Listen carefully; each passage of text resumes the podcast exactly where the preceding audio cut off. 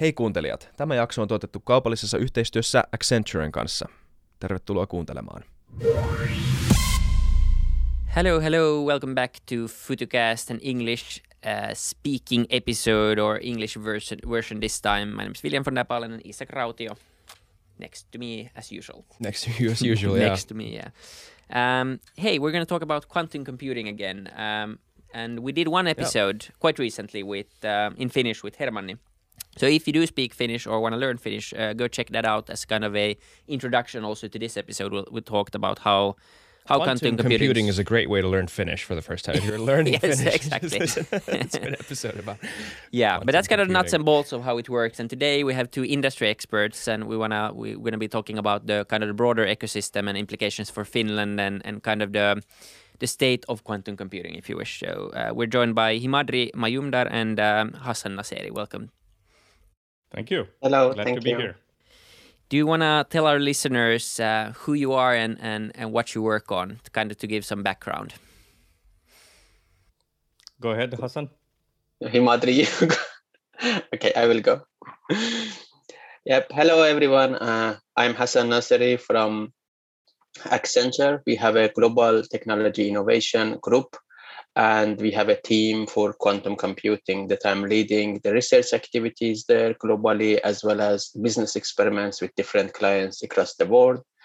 I have been in Finland for last uh, three years with Accenture and working on local ecosystem with Himadri and everyone else. So, good much. Thank you, Hassan. Uh, hello from my end as well. Very nice to be here. Uh, my name is Himadri Majumdar. As said, uh, I'm the program manager for quantum programs at VTT. Uh, what it means is is many different things. Uh, if I pick out a few things that I do in my day job, uh, I'm managing the quantum computer build project that we are doing in Finland and VTT together with our partners IQM, and and we are we just announced our five qubit quantum computer operational we are still building the 20 and 50 qubit uh, machines. Uh, apart from that, I am very deeply involved with the ecosystem, just like Hassan said. So we are uh, strengthening the Finnish quantum ecosystem, uh, especially the business ecosystem, because uh, quantum computing is a new thing, quantum technologies is a new thing, and we want businesses to learn and understand what are the possibilities, what enormous capabilities and, and potential this has, and how they should get ready for the future, uh, how how it can impact their business and take advantage of it. So that's that's uh, another role, and and I also extend that role into the European domain. So I'm the Finnish uh, country representative in the European uh, quantum business community, and and there we discuss about different issues uh, regarding quantum computing on the European level, and and again, it's one of the very key topics of emerging technologies for Europe as well. So that's that I think summarizes some of the things that I do. Uh, very nice to be here again. Thanks. Thank you to both of you. Yeah, after the Hermanni episode, which I agree with William, you should definitely listen to it, listeners, if you still haven't, uh, if you want to get an introduction of it. There's probably also good English language introductions to quantum computing. But I got very excited about the technology, and it's very nice to hear that there's a, so there's apparently an ecosystem in Finland that's been built around this. And, and uh, I get this is a question to both of you, but I guess Hassan uh, maybe should start with this one. What is this ecosystem like? Who is in it, and and what's what's going on with it? Yeah, okay. Actually, probably Himadri is a better person because he is more or less he is very focused on Finnish ecosystem. But I can tell you a little bit about uh, more broader activities that we have done. Sorry about that, Himadri. no worries. so, so, yeah, the, across Nordics we had few uh, activities together with uh, some vendors and partners. And there are there is a large ecosystem of both uh, academic and uh, industry industry from small companies like startups and going to also enterprise. So there is a large activity in nordics also across europe and globally in this area. The amount of investments are very large and so on. I think we will talk about this more. But going to the connecting with what is happening in finland currently, I think uh, Himadri will tell us more, but VTT has a great role recently in this area of connecting all the businesses. What Accenture has been doing when we started this work, uh, there was not actually an ecosystem at that time, and we gradually started connecting and having some events and so on. But uh, today there is a good ecosystem. I ask Himadri maybe comment more on that. That was the current Finnish ecosystem.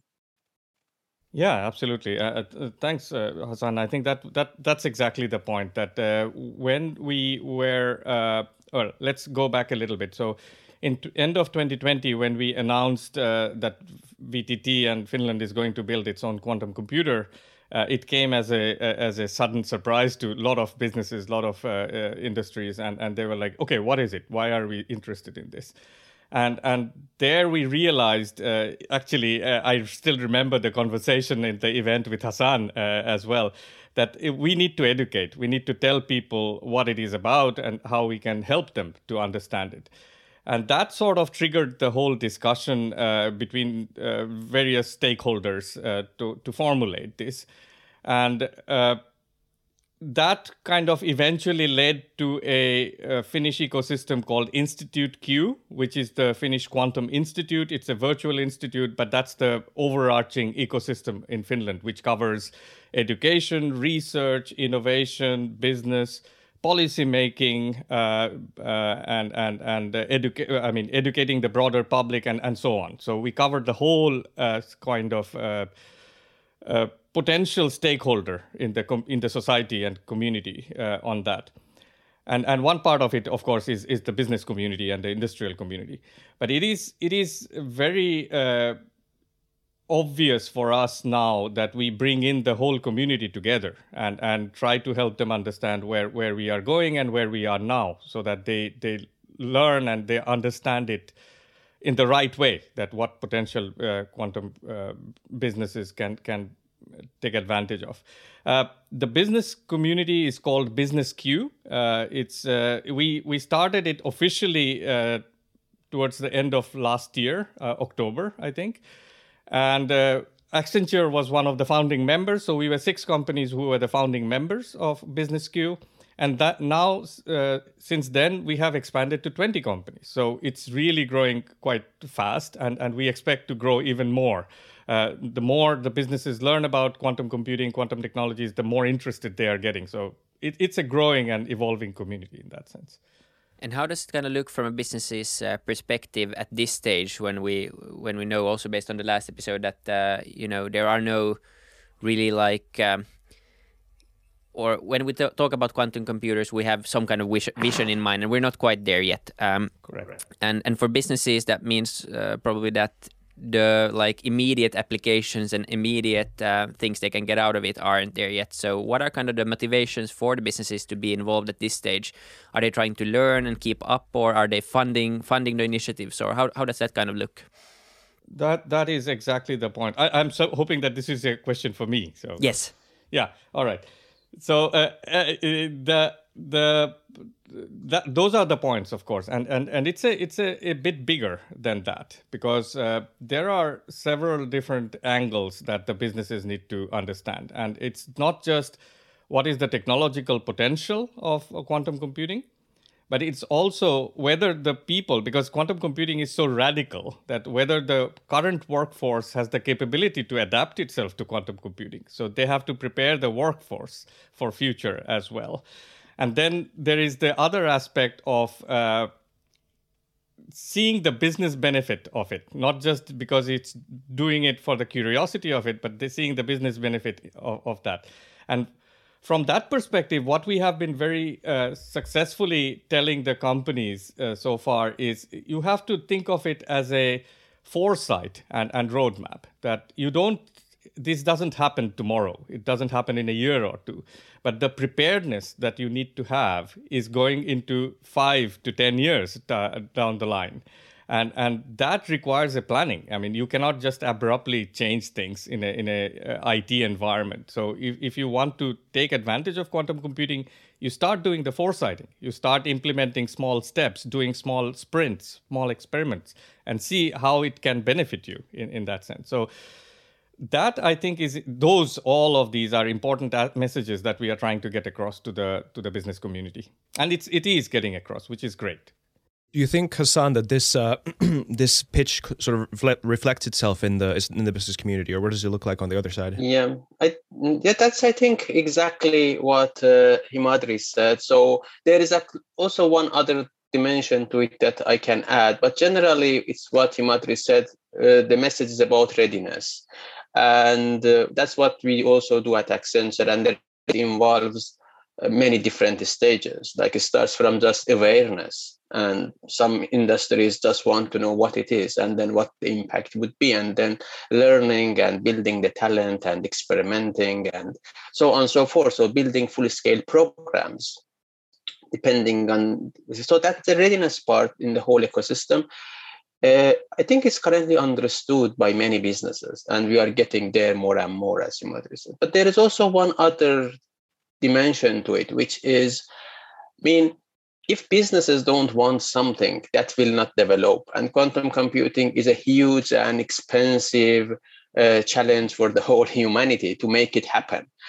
So it cannot like uh, businesses wait and it happens and use it so there should be a demand and i would say there should be even hype and so that's also other part of it. So businesses contribute by joining by knowing by telling what they need so that the technology can develop to meet those demands. Yeah for sure. Yeah supply uh, or demand creates supply even in even in this case uh, which is probably important to, to remember. And in this case kind of um, consumer demand won't create the supply because you know there's not that many people who will go to Gigantti and ask for a quantum computer yet. So I mean yeah. that's not kind of the same same driver as in vegetarian foods or, or something like that. I do that because I like to confuse them. yes. yeah. What's your latest quantum computer? like, do you have the new Apple one? Uh, but yeah, no, but for sure, and and also for like uh, for Finland, I think this kind of foresight and this kind of thinking is very welcome. So we kind of have a tendency in Finland maybe not to approach the future with yeah, by doing things like this. So Finland could be a leader actually in quite many many technologies, uh, or at least show the way and, and, create initiatives like this. But we've been maybe a bit. Um, I don't know why it hasn't happened, but we, we haven't been that uh, prone to doing that. And there's a lot of discussion now for also for Finland to find kind of the competitive edges for the future. So why do you think that uh, Finland is a, is a good place, and, and why is uh, why is quantum computing uh, one of the initiatives that, that is happening in Finland? Is it because of, of, of you guys and the great work you do, or is there like like a bigger driver to this? Why why why why Finland? takes i can give it very quickly and then maybe himadri can continue on that because himadri actually knows probably more about the history of quantum computing in finland than i do but just back to your question, William, I mean, Finland is not a huge country, so probably looking uh, for uh, advantage or edge in all possible sectors is not feasible and it will not happen. So uh, finding some niche is needed. And then quantum computing can be one of these actually. Finland has a great position here. And I would say even if the whole country does quantum computing, maybe it will be a huge business in future. I don't know, but but that's somewhere that uh, Finland has exceptionally good advantage currently.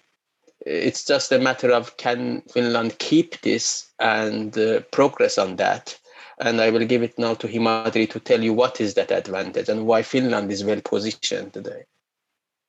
Thank, thanks, Hassan. I think that that was an excellent point, and I I, I totally agree. And and uh, it, it's it's also I mean, having lived in Finland for almost two decades now, I, I, think it's a societal mindset of trying new things and, and going towards new things and, and seeing what, what is the potential is is a great mindset. I mean, Finnish uh, engineers are known globally that they are great engineers because they are curious about new things.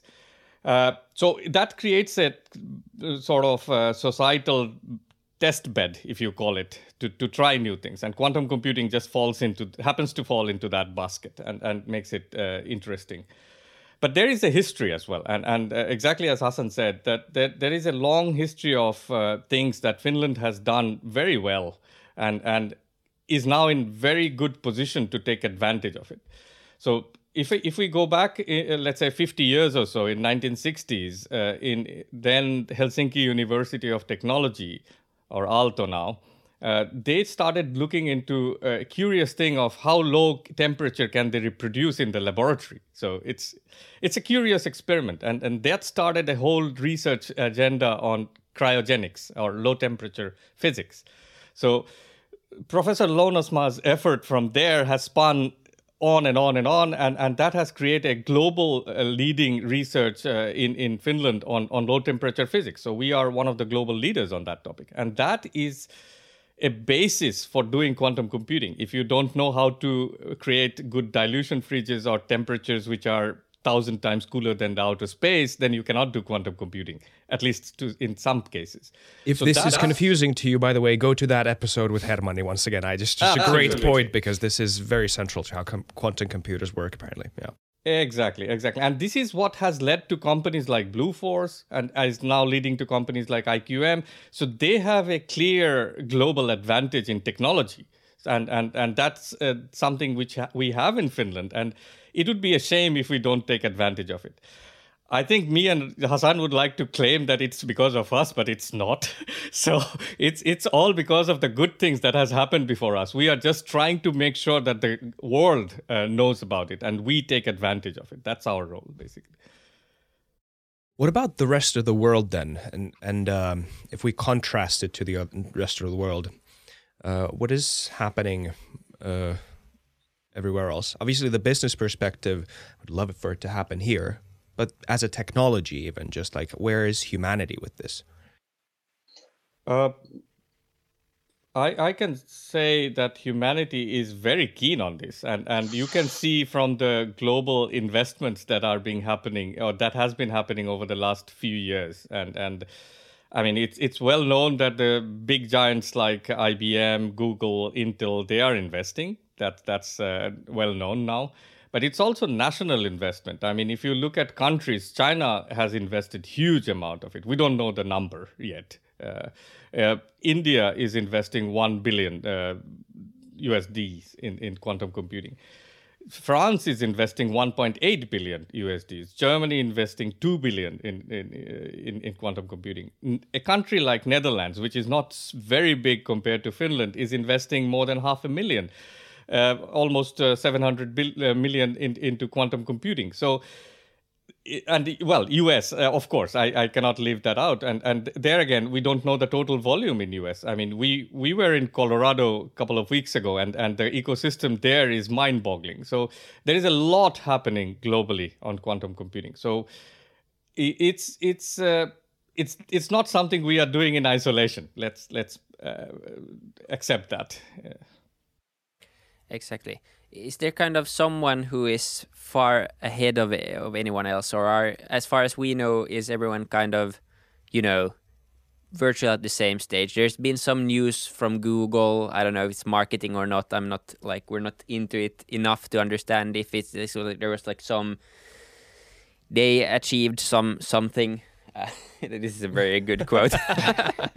but yeah, uh, like Google, Google claimed that they had been able to to run some very specific operation on a quantum computer that was imp- seemingly impressive to to uh, tech people. So that, that kind of like the, the, best I can do on that. Uh, but you know, is there kind of someone um, who is publicly um, very advanced in this? And there's maybe the, the question also that you know, do we think that there is some covert operations around this? There's been some speculation about also interests uh, from from governments, from China, from Russia, from from the United States, from from many countries in this, and and some speculation about whether or not you know we know the whole extent to which we've been able to develop these computers yet. Yeah, I think um, I can add some co- comments here. Is that there is like this is a very big and long discussion that there are like all sorts of aspects of this thing where we are who is better than others and what's happening there is academic side of it and then which is just the research. And then if you look at the building of the actual hardware then it happens at different places. It happens in the industry and also it happens in government labs. And then the other side is about the business algorithms and using this stuff. So there are like different layers of the technology we can discuss separately but i think now you your interest was more knowing about actual hardware manufacturing of quantum computers yeah kind of the like uh, yeah. yeah exactly. So for that at least there are two big uh, areas. One is the government labs which probably we will not know soon what's happening there. And uh, it happens in us it happens in china highly classified information that we don't get much access to it. So if there is some covert operation probably we won't know yet but then there is other side of it which is what industry has been doing. And some companies like ibm have been doing this for a very long time. They have been doing this for decades not necessarily actively investing all the whole time but they have been in this area. Or for example at&t bell labs. Bell labs started researching quantum computing uh, decades ago so there is some advantage for some companies ibm probably has now the largest number of computers available or built but important thing about quantum computing to know is that yet things are not settled down so we, we don't know exactly what would be the winning technology. And there could be just paradigm shift and some company like IBM may lose the whole ground. I mean, we don't know. Of course, they are a bit have a better situation now compared to others, but there is already several competing technologies. And even in single technology, which let's say superconducting qubits and this low temperature stuff, then even their architectures are varying. And it's not yet settled down how this thing will be built and scaled. So from background historical perspective, yes, some companies are ahead of others, but predicting future, I would say, is impossible now. Exactly. Yeah. So there's kind of no consensus on how to build the best possible quantum computers. And as I recall from the last discussion, also we had with Hermanni, they they might also vary depending on the application they are built for. So mm-hmm. there's kind of not one in the same way we have now basically all computers we use personal computers are pretty much the same but that won't maybe be the case with with quantum computers there might be like there's no holy grail or one one solution that fits everything Mm, it's mm, if i speculate myself i speculate towards building one holy grail that's what our technology in the past have been. We always try to make one thing that does everything. It's easier, cheaper, scalable when we settle down on one thing. But it might be the case that we end up with different things. We can't say. Yeah, I, I, I think the simplest analogy we can do is uh, uh, talking about Blu-ray player and DVD player. They pretty mm. much do the same thing, but do it in a different way. And and the same yeah. perhaps goes maybe not in intricate detail on hardware, but the same thing happens in Apple and uh, Windows in a way. So there might be two different platforms. You don't know. It's it's it's kind of unknown. And if we if we can try to compare uh, with history, uh, I think it's a good way to look at where computers were in the 1960s when they were building room filled with computers of ENIACs and so on and they were custom made computers for NASA and other applications. So that is where we are now at this point, and and we are raw, uh, uh quite a f- distance away from personal quantum computers or personal com- computers, let's say. So. Do you generally think that the this might be a silly question, I don't know, but do whatever you want with it. But do you think the regular, normal personal computer is a good analogy when thinking about how quantum computing will progress? Well, I, I think that's what we have uh, learned from history. So that would be a, a, natural way of comparing where we will go and how we will evolve. But uh, it might not be because a lot of things we have learned and, and mistakes that we did with classical computers, we are not going to repeat those. So there will be a different approach and it might be faster, that uh, evolution of quantum computers. So, yeah. and we are also looking that. at the, sorry. No, no. Uh, also looking at the time scale of what Himadri said, I mean, that thing didn't happen in a decade. It took a long time. And for a large, for a, like, for a, maybe for half of the history of computing, at least like modern digital computing, it was not for personal use. So that might be for the, could be for the quantum computing that for some time it will not be in personal use. And then after that, may change. And then by that time, we don't know where our classical computers will be. So it's really difficult now to predict that we will have comp- quantum computer in our pocket or we will not. Uh, but if we move on to kind of more concrete use cases, I think it's valuable to kind of understand because for most listeners and, and myself included, this kind of seems like a pretty vague thing. Like we're building a more powerful, powerful computer, basically. That's what what we understand so far, and we understand it might be a very big deal if we succeed on a big enough level at some point. But what what what are some of the the use cases you guys are most excited about? Um, and maybe we can divide that into kind of two different um, time horizons. So looking at the maybe near future, I don't know if that's kind of 10 years, let's have that as the near future, and then a little bit of a longer time horizon where we can more speculate on what can be uh, possible. So if you, Himadri, would like to start with that. Yeah, I, I, I would actually go a bit further into the future and let Hassan take the nearer future because those are stronger business potentials, perhaps. Yes. But uh, from a uh, far into the future perspective, I, I would say uh, it's it's more related to industries which has a strong infrastructure basis. So if you are talking about, for example, automotive industry, which needs a a, a, supply chain for battery materials or, or new types of battery materials, or if it needs a uh, uh, or if you talk about the pharmaceutical industry, which needs to find new molecules and, and new materials for drug development and and uh, then uh, you can also think about uh,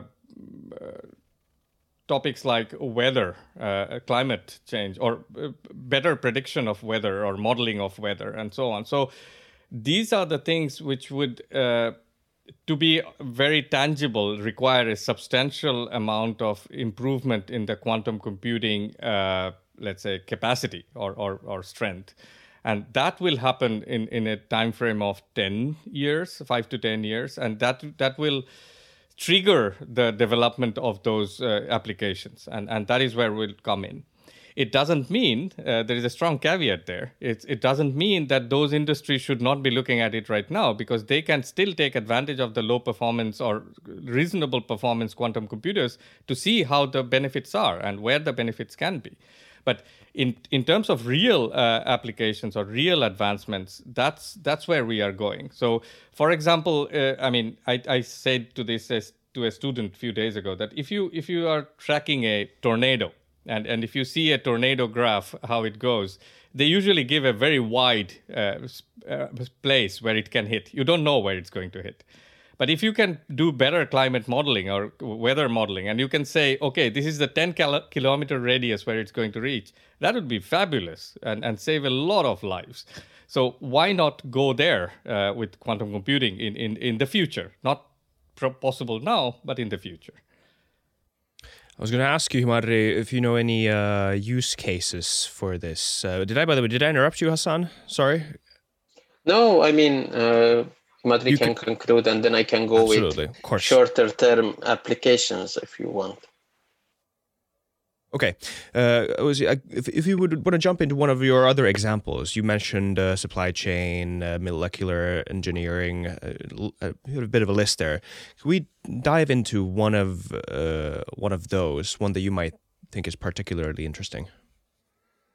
Uh, both are, and and both have their societal impact. So uh, there, I I wouldn't choose one over the over the other. I mean, if you sure. think of battery materials, we are now in a in a situation where we have uh, a huge uh, mismatch of demand and supply in, in battery and battery materials, and we are sort of relying heavily on one type of materials, and that causes a huge problem from a geopolitical and supply chain perspective.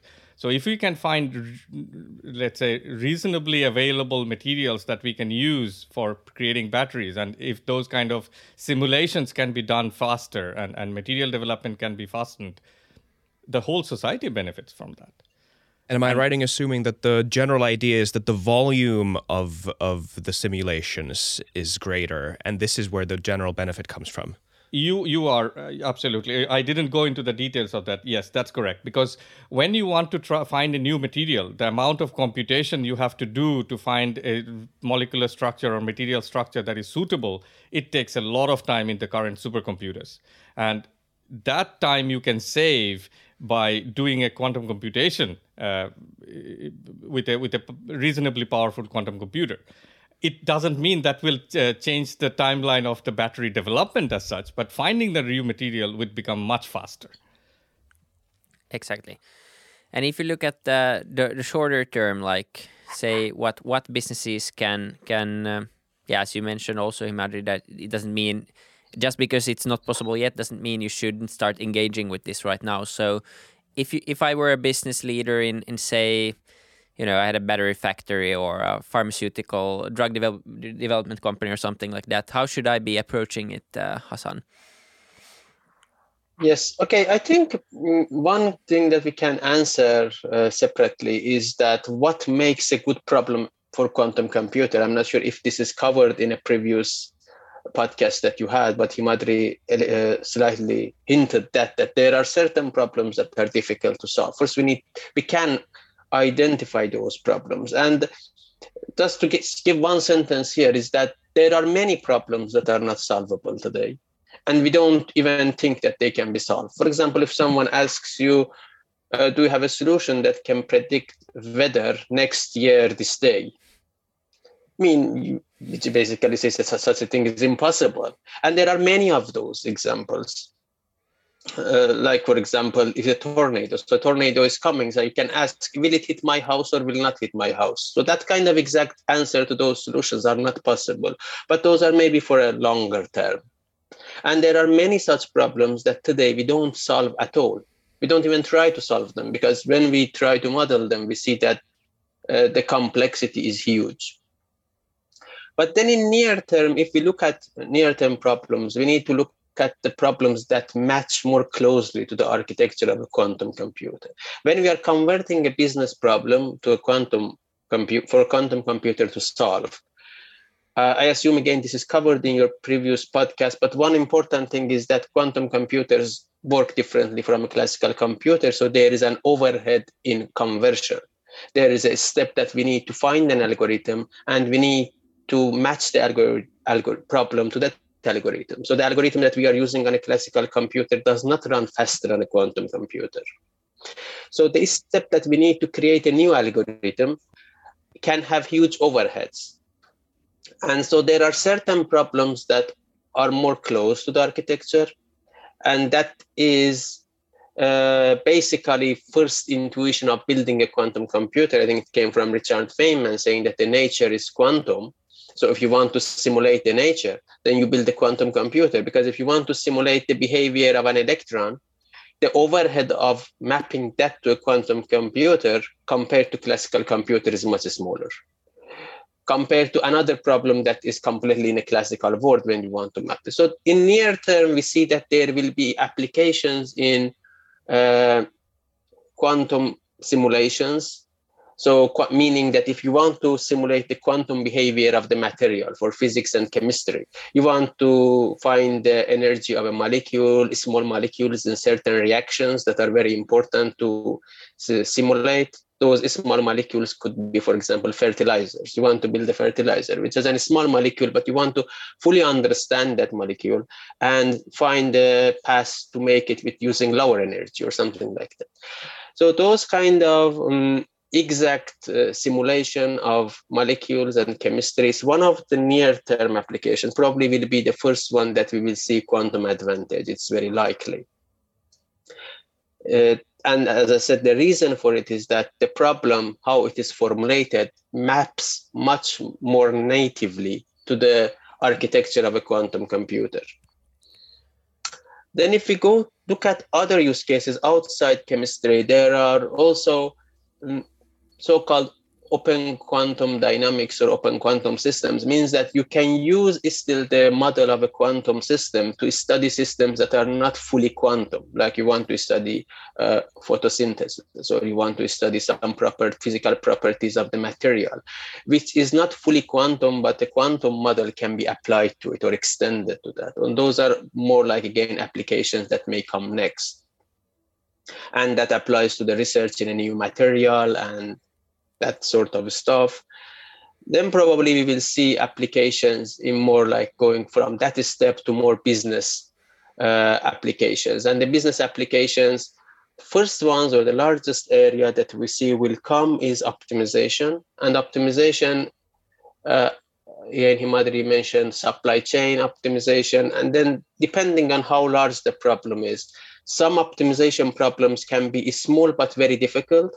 Some can be very large. The large ones will be late for the like for later but the smaller problems when i say small problem the problem size can be small still could consider 100 elements or something but finding a solution could be still too complicated may require 2 to the power of for example 100 steps which is still larger than the age of universe so there could be cases that we have small problems that are very complicated and there exist many of those optimization problems then at different business sectors, they could be the next candidate for quantum computing.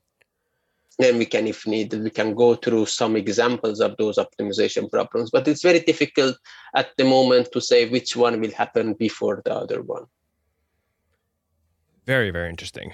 Yes. Uh, one, one thing that came to my mind while listening to Hassan, and I think I completely agree with your analysis, and, and, and this sort of reminded me of what I was listening to uh, Professor John Preskill, I think, uh, a few months ago, and, and he was he was explaining it very nicely that what we are doing with the quantum computers now in real time, in, in, in midterm or, or shorter term, is something solving problems which are classically hard but quantumly easy. So that's what we are doing now. But in the future, with 10 years and beyond, we'll be doing things which are classically impossible but quantumly hard. So yeah. we, we, we are getting one step at a time in that sense. I think that's a very nice way to word it. Yeah. It makes total sense when you when you say it like that, and that that that gives hope also for the future in in a way. Uh, one one thing we didn't ask in our last episode, and, and oh, yeah. I've been wondering about, and and is kind of what is the relationship between hardware and, and software in a quantum computer. So if you basically look at a normal computer, um, the Interface. hardware side yeah. seems pretty similar. You have like a certain amount of RAM and you have a certain amount, you know, certain kind of process, processor and, and this and that. Then, and then what kind of distinguishes distinguishes these uh, computers from each other is kind of is it Windows, is it Linux, or is it Mac OS, basic for a, for a normal user like us. That's what we see. And and now some some computer purists are twisting and turning and saying like the hardware is completely different in many computers, and I understand that. But basically, for a normal user, the the software is is the is kind of the key in in many ways. What is the relationship in in uh, in a quantum computer? What do you need to emphasize? It seems at this point we're really focusing on building the hardware side and figuring that out. But uh, that might be the wrong wrong analysis. But if if you start, Himadri. Yeah, I, I, I think there is a similarity, and and the similarity again goes back a few uh, decades back uh, when when we started with uh, programming the classical computers. Uh, all classical computers had their own operating system or own compilers and, and things like that and and this is where we are now with the quantum computers. We every quantum computer uh, has its own compiler has its own uh, machine level programs and and then you build uh, the software stack which is mid level and high level software stack. And at this moment they are very problem specific so whatever you are trying to solve the problem starting from the qubit design you you uh, make the program accordingly. And and there is no generic uh, program as such and and this is i think uh, if it was not mentioned this is uh, one of the things that iqm is very good at. And and they are doing this co-designed approach with their customers or their potential customers to solve problems which are uh, for, for, suitable for them.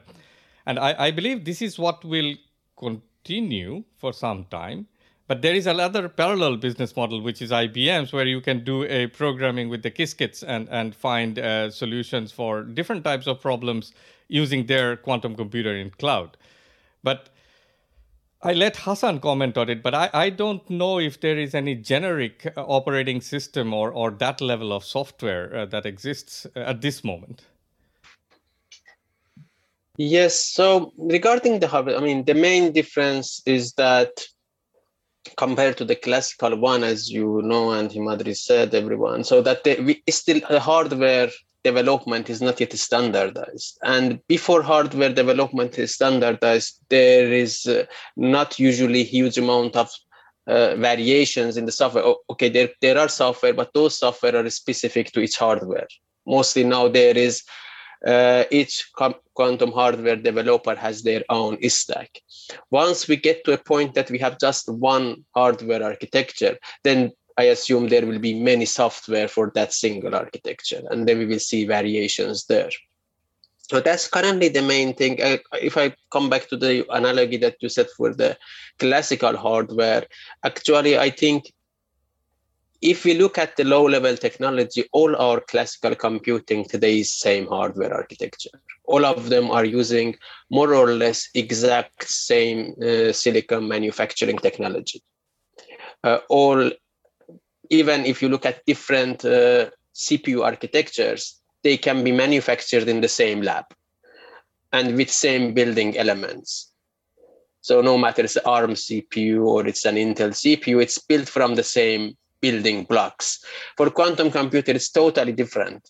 It's totally different in a way that it's not even like a similar material. It's like one of them is built from completely different. One uses lasers, other one uses things. So, so it's very different situation currently with quantum. And once we settle down with the architecture, and I'm assuming it will happen because one of them will win the scalability and the cost and things like that. Once we are there, then we will have then operating systems and software developed for that specific architecture at large numbers. Currently, there are some efforts. The main type of effort that's happening now is to build software or middleware that uh, converts high level code to multiple low level hardware. So it basically maps uh, maps different hardware architecture to a same middleware so that we can use different hardware with the same code. There are some standards under development. There is like OpenQASM, for example, or some other standards that they want to build some sort of a common assembly language for quantum computing.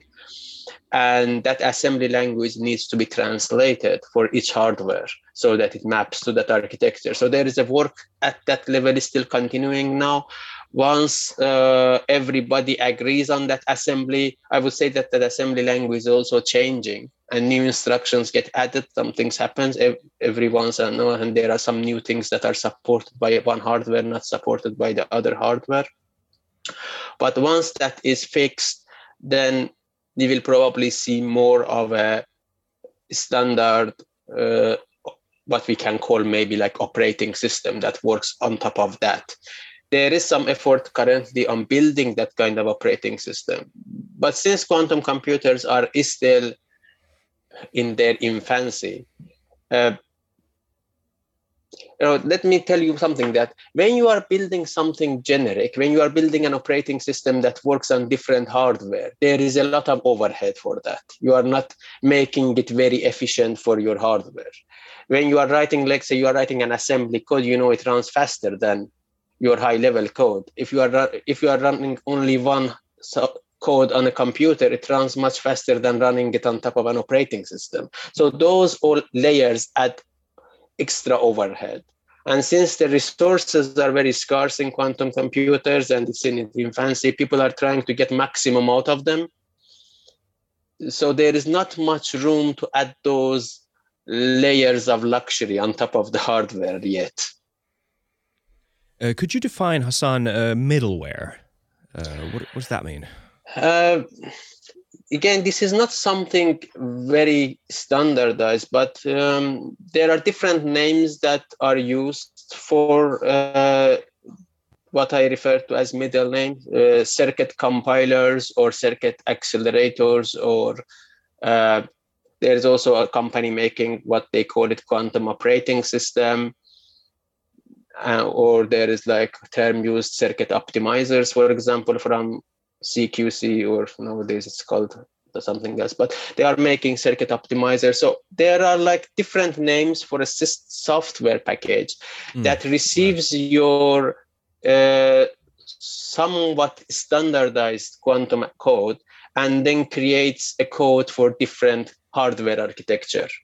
Because now we have three, four different hardware architecture, which are common and getting more and more. Each vendor's architecture is slightly different. Their instruction set, if you compare it to a classical, their instruction sets are different. So you need a sort of a compiler to compile for that instruction set. And uh, and that compiler nowadays there is a lot of emphasis in, uh, in doing optimization. You know classical compilers we had compilers for a long time. We didn't think about optimizing the code. But with quantum again the resources are so scarce that if we want to build a common compiler from the first day we start thinking about how to optimize that compiler for that specific instruction set. I, i'm always amazed that we've gone from from being literal apes to actually building right. stuff like this when uh-huh. when listening to anything like this. I think I mean yeah, uh, it's insane. it's pretty insane. Yeah. And, and and let me let me tell you one thing which is which I found very very interesting when I started looking at it from a business perspective that what the businesses are doing and and uh, I, I, exactly as as uh, Hassan said, there is no one solution right now. And if you if you look at uh, the brand owners, so for example, if you look at BMW, if you look at uh, Bayer, and if you look at uh, Goldman Sachs, these are three different industries, right? Uh, finance, uh, automotive, and, and uh, pharma. And when they are doing their quantum experiments or their first quantum sprints, you always find that there are three set of companies involved. One is these companies which are the end users or brand owners, and then there is this company which is providing the hardware. So it can be either Quantinuum, which is Honeywell, uh, ex Honeywell, uh, or it can be something else, IBM or, or some other uh, hardware provider. And then their third leg there is the software company. So it's always this triangle of, of actors which are uh, working together to find solutions. So I, I think this will continue for some time still. Uh, like Hassan said, that there is no one solution that we, we have right now. How approachable is this for like how big do you need to be for this to make sense? I'm thinking like is is you mentioned that you can run something in the cloud, but we're probably talking still about quite expensive trials and sprints. This is not that approachable like let's give a, like an like an easy example. Uh, I have some restaurants in Helsinki, and we have big terraces. And I would like to make a weather model, a better weather model at some point, so I know how much staff to have there. I know this is not the reason we're building quantum computers, but this is like one reason for for small companies to, if they were to understand the weather better, they would absolutely have a more efficient business. So, is there like any world? Where uh, a small restaurant chain is able to use you know quantum computing at this stage or are we still talking about you know um, an asset that is more approachable to to big business such as BMW and, and Goldman Sachs I'll give that to, to Hassan. I can, yeah, I can take that. The thing is that uh, the restaurant owner is interested in the weather, but they will probably never think that they should predict the weather themselves. I mean, so there will be a person to predict the weather and they can use it as a service. And this, the company who is predicting the weather is already using uh, supercomputers today. So they already know that they have the need and they already spend a lot of money. And they, for them, it's something, uh, if that quantum is better or cheaper, they will switch. So this, it's already on their table that if there is a better solution, they will switch the benefit to the restaurant owner will come with a new service that is better, but probably from the same provider or a new one. But it could be even from the same service provider. So if they are using, but one thing that will happen is that restaurant owner may see today's weather forecast not useful for them at all. It's too much error. It doesn't make sense. But with quantum computing, the weather forecast could be useful, could become useful, and they can start using the service for their business and that's what that's what we think will happen for most of the um, end users or individuals to figure out to find out that nowadays with quantum computer in the background there are some new things that were not possible or not available or, or all of a sudden as a magic something happened and now they have access to something that they didn't have access to it in the past Speaking of backgrounds, Hassan, is that behind you? What is that? Is that the is that a quantum room? this is from a lab. Uh, yes, it was a research lab for quantum computing. It was for ion trap quantum computing research. Wow! We took a photo of it in US. I still have to add that it would be cool to have some quantum computers in our basement, but yeah, I totally agree. That's the way it will it will no, go. no, I, I, mean you don't need a quantum computer in your basement, but you can sit in your basement and you can play with a, a cloud-based quantum Yeah. computer. I think you can still access IBM's uh, Qiskits and you can pl- do some fun tests with that. Uh, you just need some basic programming skills for that, and and not too expensive, if I remember correctly. Yeah. What a contrast that is also to you know Bill Gates renting out uh, the the coding room or the computer room Right. at you know it, we've come a long way in in 40, 40 50 years I, it's uh, it's quite a big contrast that I can go online and play with a quantum computer on the cloud It, it's it, that's how it should be, shouldn't it? I mean, we should Yeah. democratize it, and we should give equal opportunities to everyone to to have access and, and capability to to try it out. So that that's something which we should go for. And I think. Uh, I, I think as a as a governmental organization, what we are doing at VTT is exactly that. So we are trying to build a quantum computer which is accessible for the general public. So if there is well, general public in the sense that there has to be some application defined for that, but it gives it access it makes it accessible so it's it's not something which is uh, put in a stone wall somewhere or in a glass cage somewhere for somebody special to use exactly What a strikingly fascinating episode. I have one last Of question I course, have to ask absolutely, yeah. Uh, Final one one. one thing. Uh, speaking about democratizing access and speaking about that that kind of stuff, um, that also brings up the one of the themes that is usually connected to quantum computing, which is the potential for malicious use. Um, how do you view that? I, I mean, we've established on this podcast many times before that technology is not bad or good in of itself. So we don't have to go there. We we kind of that's been established. So it's not like the the technology's fault that it can be used for for malicious use. But how do you view this? Like we've only now spoken about the the potential for good, but there's obviously also potential for bad stuff. Um, maybe it's not never eh, nice to end on a on a negative note, but let's do it anyway, just to to kind of have a reality check also that this is not there is like maybe some actors that are interested in also in, in using this for yeah for not so noble use cases. So how do you view that? I suppose this would be for both of you. yeah, exactly. Um, Uh, Ma- I can I can yeah. take it first, and uh, I think you need another episode for that. Honestly, You Okay. cannot- it cannot be answered very quickly. But what I can tell is, I- think you answered it in your comment that uh, technology. It's not technology's fault. It's it's the user's fault how you do it. But that's not a. I I think it's kind of a lame excuse in a way. But we we need preparedness for that. So we know, for example uh, quantum computers, if they are sufficiently strengthened or, or capa- capable, there is a potential that we can break some encryption with that, current day encryption with that. But that doesn't mean that it's the end of the world. We are developing encryptions which are quantum proof as well. So there has to be a solution for that as well. So it, it doesn't mean because of that threat we stop doing quantum computing. That that's not the way to go. We we find a solution to to to that problem, and and whatever problem like that uh, comes up. So that that would be my very short answer to this.